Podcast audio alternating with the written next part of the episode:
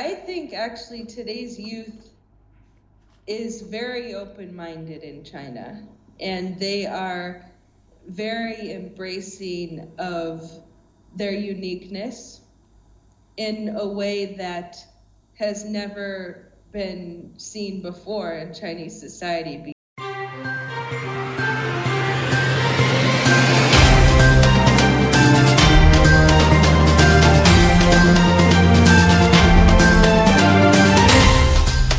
Hey everyone, this is Will from Beijing, China, and welcome to our brand new and exciting episode of The Missing Piece.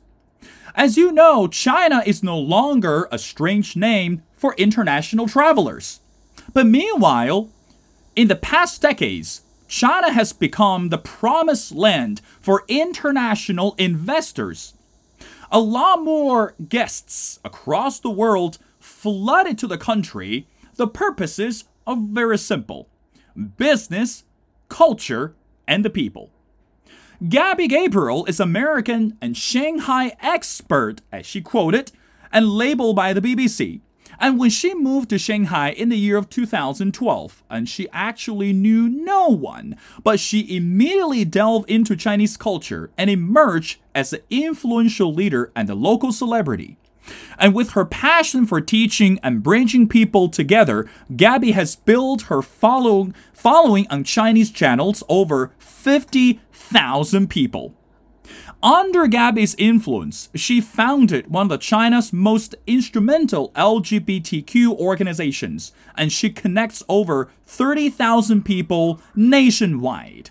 Her social media content also generate more interesting and diverse topics now, I have the honor all the way from Shanghai connect with our distinguished guest, Gabby. Gabby, welcome to our show. Thank you. I'm very excited to be here and hello to all of your guests. Thank you, Gabby. Now, let's get to the questions. Again, it's so interesting that when you initially moved to China, you literally didn't know anyone.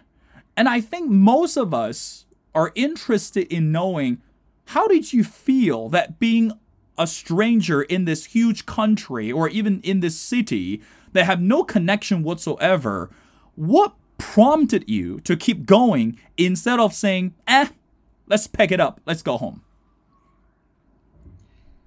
Well, yeah, that's that's a good question. I think, you know, I was young I I was I'm not going to lie. It was very difficult for me when I first moved here, and I did want to perhaps leave because mm. it was hmm. just so much more different from what I was expecting. However, you know, there were a couple things at play. One, I was an English teacher actually when I first moved here, and I had my contract, so I wanted to honor my commitment. And then, secondly, it was kind of changing my mindset. Mm. In the beginning, you know, I have, before I moved to China, I traveled a lot all over the world. However, not a lot in Asia. So it was my first time really coming to Asia, actually. And I came to Asia with more expecting to find the West, mm. you know, so I was here expecting it to be like a European country or like Australia where I had studied. So it was kind of changing my mindset to realize I was wrong. You know, I, I shouldn't have come to China expecting to find a Western country. I came to China to discover Asian culture. Mm. And my shift in mindset, it took maybe six months to a year is when I started to appreciate and instead of be judging or instead of being uh, not comfortable with all of the differences, trying to understand the differences in a deeper way. Hmm. Gabby, you know one thing that during what you just said, it's more about stepping out the comfort zone and willing to try and willing to again, as what I said in, in the intro, is to dive into the Chinese culture. But when I was introducing you at the beginning, I would say, right now you are one of the most influential leader locally. And of course, with your business and with your growth, we could say internationally. Gabby, in reality is there are a lot more non-Chinese residents are living in China and living in the major big cities, Beijing, Shanghai, and you name it. It's rather difficult for them to number one understand the word influence. And number two is how to grow their influence, become influential. So Gabby, the question to you is number one, what does that mean to be an influential leader today? And number two, how did you grow your influence little by little? Can you walk us through your journey a bit? Sure. I think there's a couple different definitions to the word influence in today's society. One aspect could be about how many, the number of people that perhaps follow a person online and and their and the what they're doing and you know whether they're a KOL on Chinese channels and they want to sell products to their fans or if they're a political figure or business leader. So one is of course about the quantity. Another aspect of it, however, is about the quality of the people in your sphere, especially as you know, business leader or um, someone in society who is connected to other influential people, you can have influence perhaps even in a greater capacity if mm. your quality if you have a lot of quality people in your circle so um, you know what it means to me is for me, I'm all about positive impact, positive mm. change, uh, finding the way to bring better to the world through what I'm best at.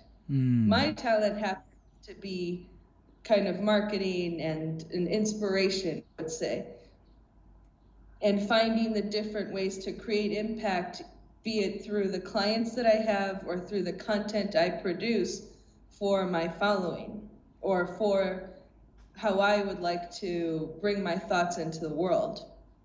I believe that influence can be, you know, not necessarily, you don't need to have a lot of followers to be influential.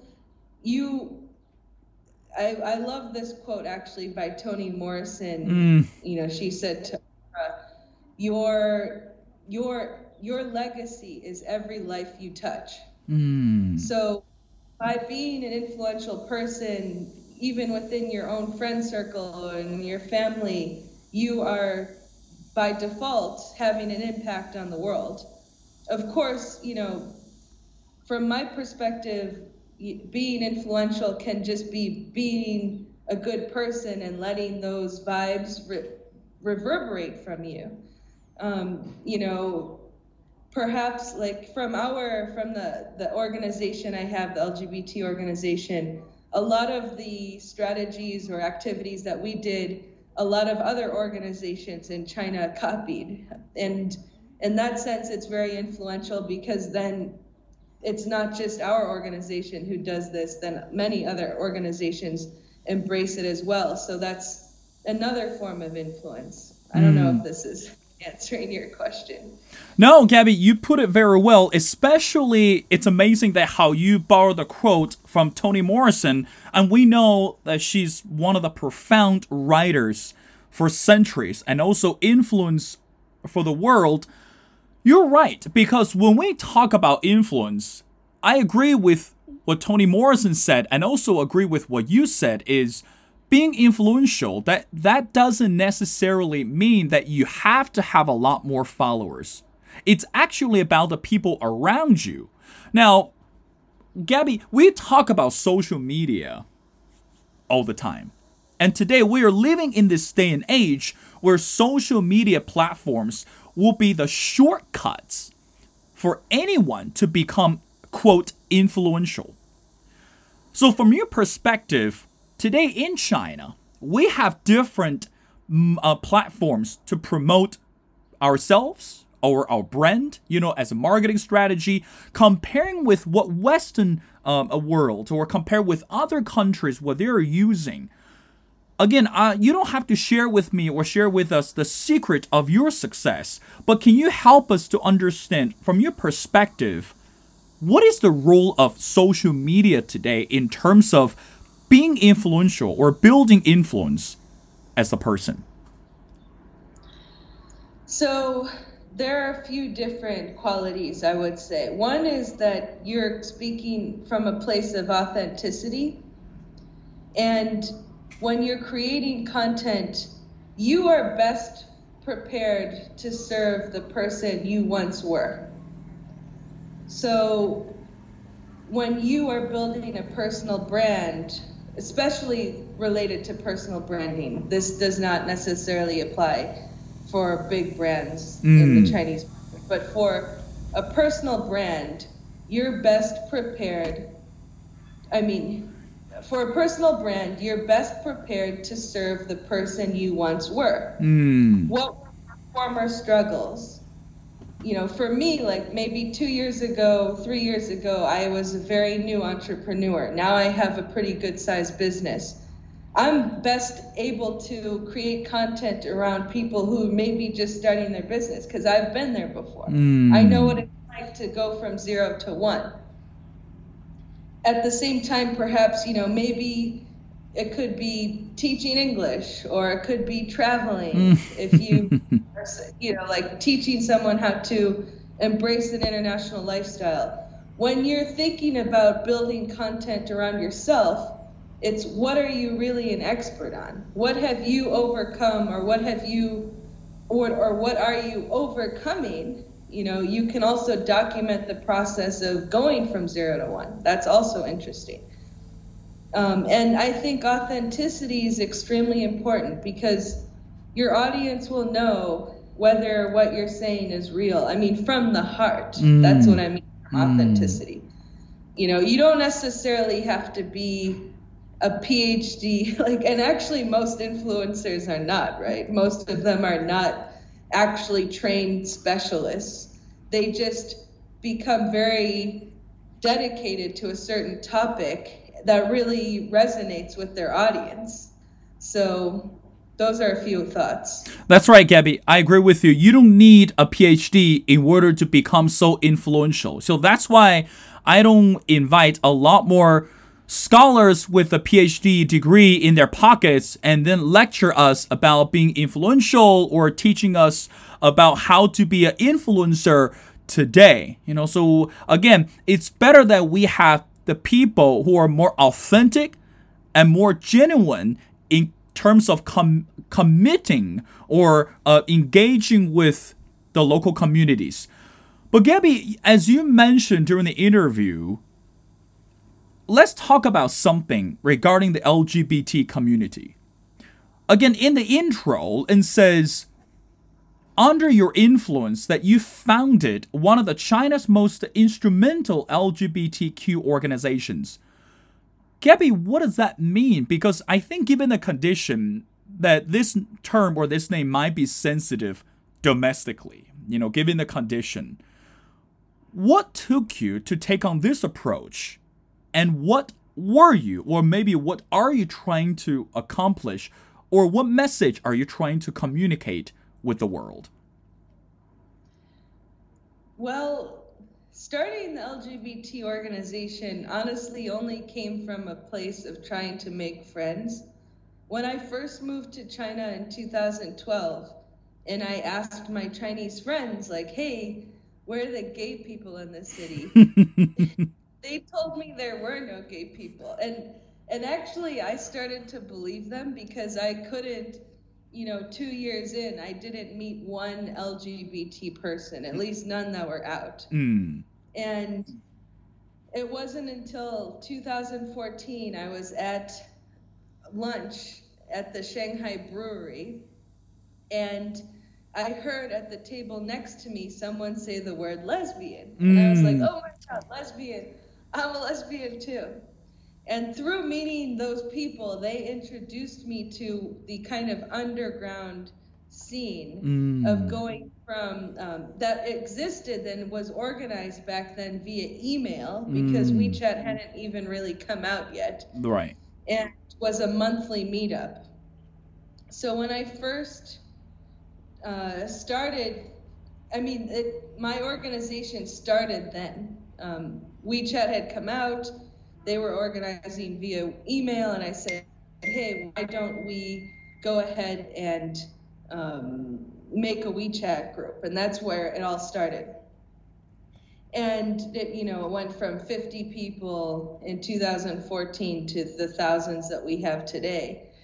And really, you know, it's it's honestly about there's no political agenda here. It's purely a community of people to meet people in a friendship capacity. I mean, if if romance comes out of it, great, but that's not the main objective. Of course. Uh, because, you know, just like I always give the analogy if you're a Chinese person and you are in Texas and you're, you know, you could have a great life there just on your own, but you would maybe want to meet some other Chinese people. You're there alone, you know, it's a it's your community. You want to eat some Chinese food.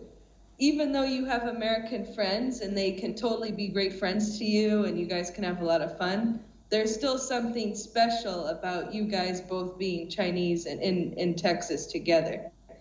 Same thing with the LGBT community. You know, of course, we have lots of straight friends, but there are some experiences that are unique to being part of this community that we can only really understand from each other's perspective that people who are not in the community won't understand. So that's why it's important for minority groups to have these types of organizations where they can connect at a deeper level. And my mission, I mean, and what to me is like in talking about how you are best able to serve who you once were. Mm. You know, I came I was 15 years old in high school in, in the United States. And back then, actually, it wasn't cool to be LGBT. Now it's much more accepted, Mm. and in very much in American society, you'll see lots of LGBT characters on TV, on, online, etc. But back then, that was not the case. And I remember thinking, you know, I, I thought that society was wrong, and I, I did believe that they were wrong, that, that LGBT is okay. So my mission through Hongshe, which is the Chinese name of the community, is that to, to give a safe place to connect in a, in a community sense, and then also to encourage people to be their true selves and to be empowered by being LGBT. Mm. You know, there's nothing wrong with it's you, like if you're born that way, which I believe you are, you know, to to prefer same-sex relationship over an opposite sex, like why is that? That is nothing to be ashamed of. Mm. Um, my mission is to live authentically as my through my identity as being kind of more gender queer LGBT person, but also then to have a, a place where other people can feel empowered by who they are and not to be ashamed for who they are. Thank you, Gabby. Now, the next question I want to center around on younger generations in China today. There's no denying that the younger generations in China today are being influenced by the multicultural existence. Either you could say in from America or from the European perspective. Now, when you are say right now you're living in Shanghai and you are I guess surrounded with a lot more younger generations either for business opportunities or for entrepreneurship and for any other reasons or community engagement comparing with when you came to Shanghai back in 2012 did you realize any differences among the younger generations today in China? And if you were to describe them, or if you were to describe their identities, how should we define them today? Um, okay, so comparing the differences between um, the West, the multicultural in the West versus how the culture is in China, is that right? Yeah. Just want to make sure. Um, and how I would define them. Um, let me think. Did you did you Uh, see I- any again let, let, let me let me craft the question better so so um maybe it's not confusing. Gabby, let's say 2012 when you came to China and then you witnessed the younger generations back then in China. Comparing with what you witnessed before, how would you describe the younger generations today in China? What changed? Okay. And what what is there anything positive or is there anything that's surprising or maybe came out as I've never seen before this type of feeling among the the youth in China? Does that make sense? Yes. Go ahead. Yeah, I think actually today's youth is very open minded in China, and they are very embracing of their uniqueness in a way that has never been seen before in Chinese society. Because, I mean, this is just my outside of- Mm. observation, uh, especially dealing with Gen Z they're all about being unique and also in the way we approach brand marketing to Gen Z. It's about helping, uh, the, facilitating how the brand can provide a unique experience or a unique product to Gen Z that matches their individual characteristics.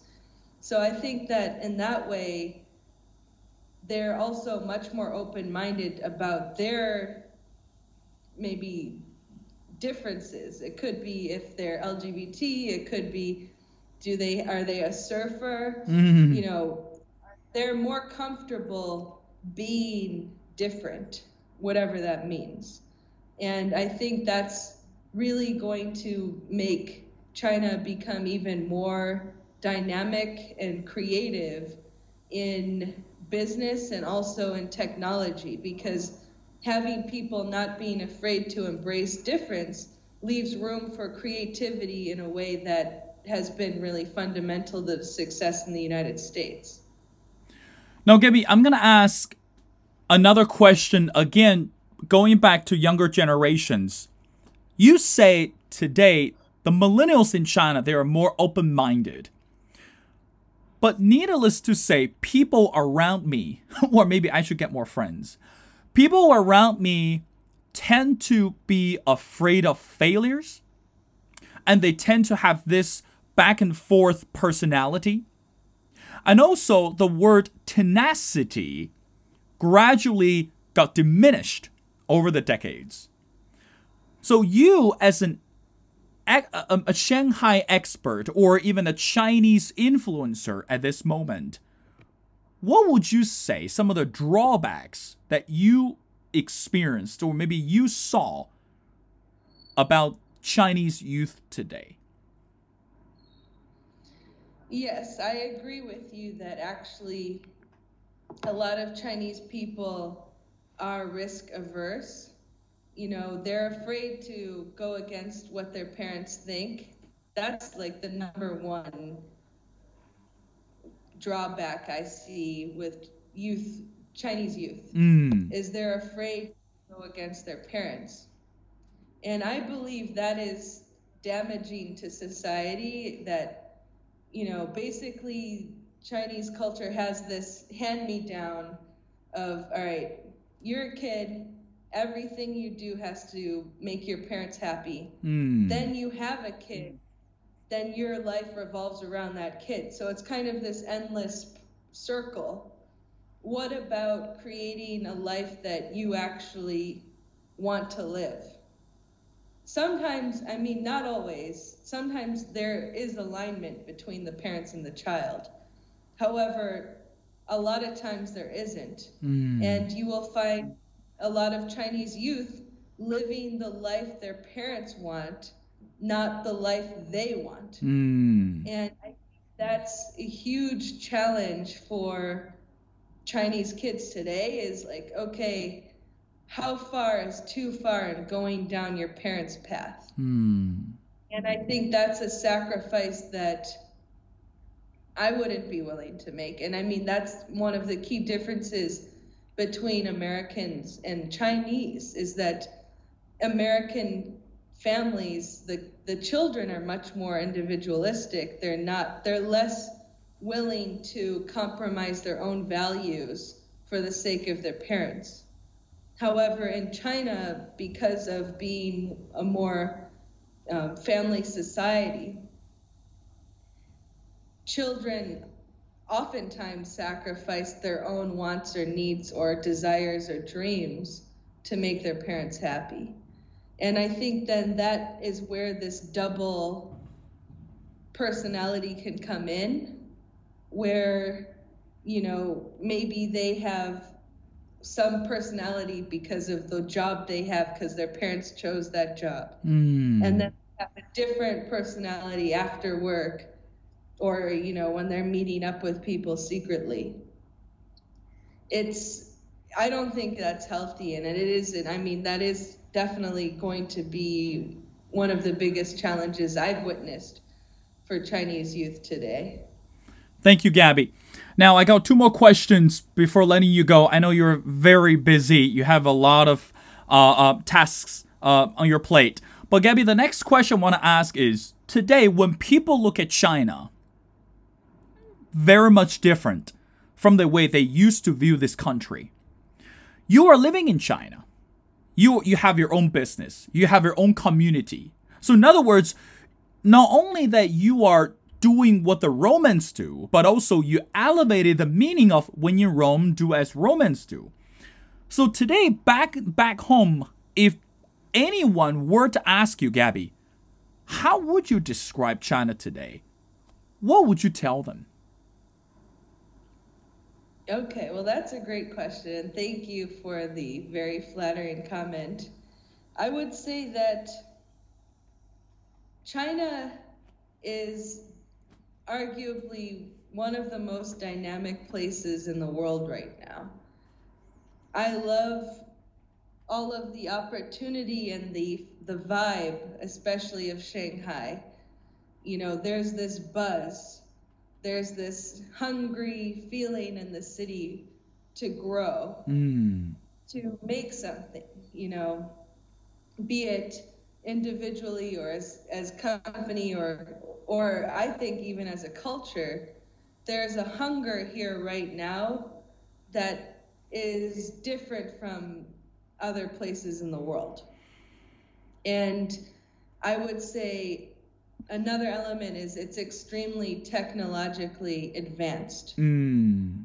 I'd say China has to be one of the most, in terms of like social tech, social technology, it is the most advanced place in the world for that. The apps that exist, the infrastructure for traveling even just between cities on train, it's much more advanced than the United States in that way. So, you know, I think like one part is the dynamicist, the other part is about the technology and all of the apps that exist for everything and Mm. How easy it is to live here and because of technology, like leveraging technology to make life better is really the ethos here. You know, we can see it with how we have the COVID QR code and that whole system. I mean, it organized 1.4 billion people. That's amazing. There's just so much to admire about Chinese society today, and, and part of the reason why I love living here. Mm. Gabby, the last question I want to ask is we all know that when we come into a land, not only we hope to be stabilized, but also to prosper. I think this is very important. Back in the days when I was living in the States, of course, I picture myself five years, 10 years, even 20 years down the road, what my life would like, you know, continuously. So, Gabby, to you is you have, again, as a entrepreneur, as the business owner, again, as a community organizer, where do you see yourself? Where do you see yourself in this country in the long run? in the long run, you know, it's all about business. I would say, you know, if if I have a following outside of my business, that's a bonus, but my main goal is to build a successful marketing and advertising agency that started in Shanghai and started really from a place, a loving place, from a mm. place of passion from a place of integrity and sincere exploration for the international market in China. I love being a bridge between Shanghai and China and the rest of the world. You know, it's so much fun to help Americans or help Europeans go from, okay, they want to bring their product to China, and like, how do we do that? You know, from the market entry to even more seasoned brands that are who have been in China for a while, but maybe the team they worked with totally didn't totally understand the values that they could bring to the Chinese market. Mm. So number one, I love I love doing my business here, and I sincerely consider myself blessed, uh, extremely blessed, because I love my life so much, and you know I created a life for myself here that's really enjoyable and, and I'm just so happy. I think that my long term experience is to, I'd like to make Gap China a global business. Mm. You know, so many marketing and advertising agencies, they started in New York, they started in London, and then they came to Asia. But I believe the next 30 to 50 years is going to be Asia going to the world. Mm. And I want to be part of that process.